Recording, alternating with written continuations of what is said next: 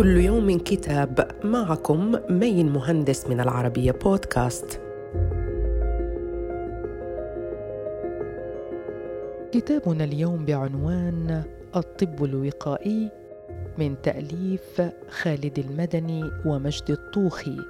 يتضمن الكتاب معلومات مهمة عن الطب الوقائي وهو أحد فروع الطب الأساسية ويهدف إلى توقع الأمراض وتبعاتها قبل حدوثها وتوفير سبل الوقاية منها كما يهدف إلى رفع المستوى الصحي للمجتمع بشكل عام وللأفراد بشكل خاص.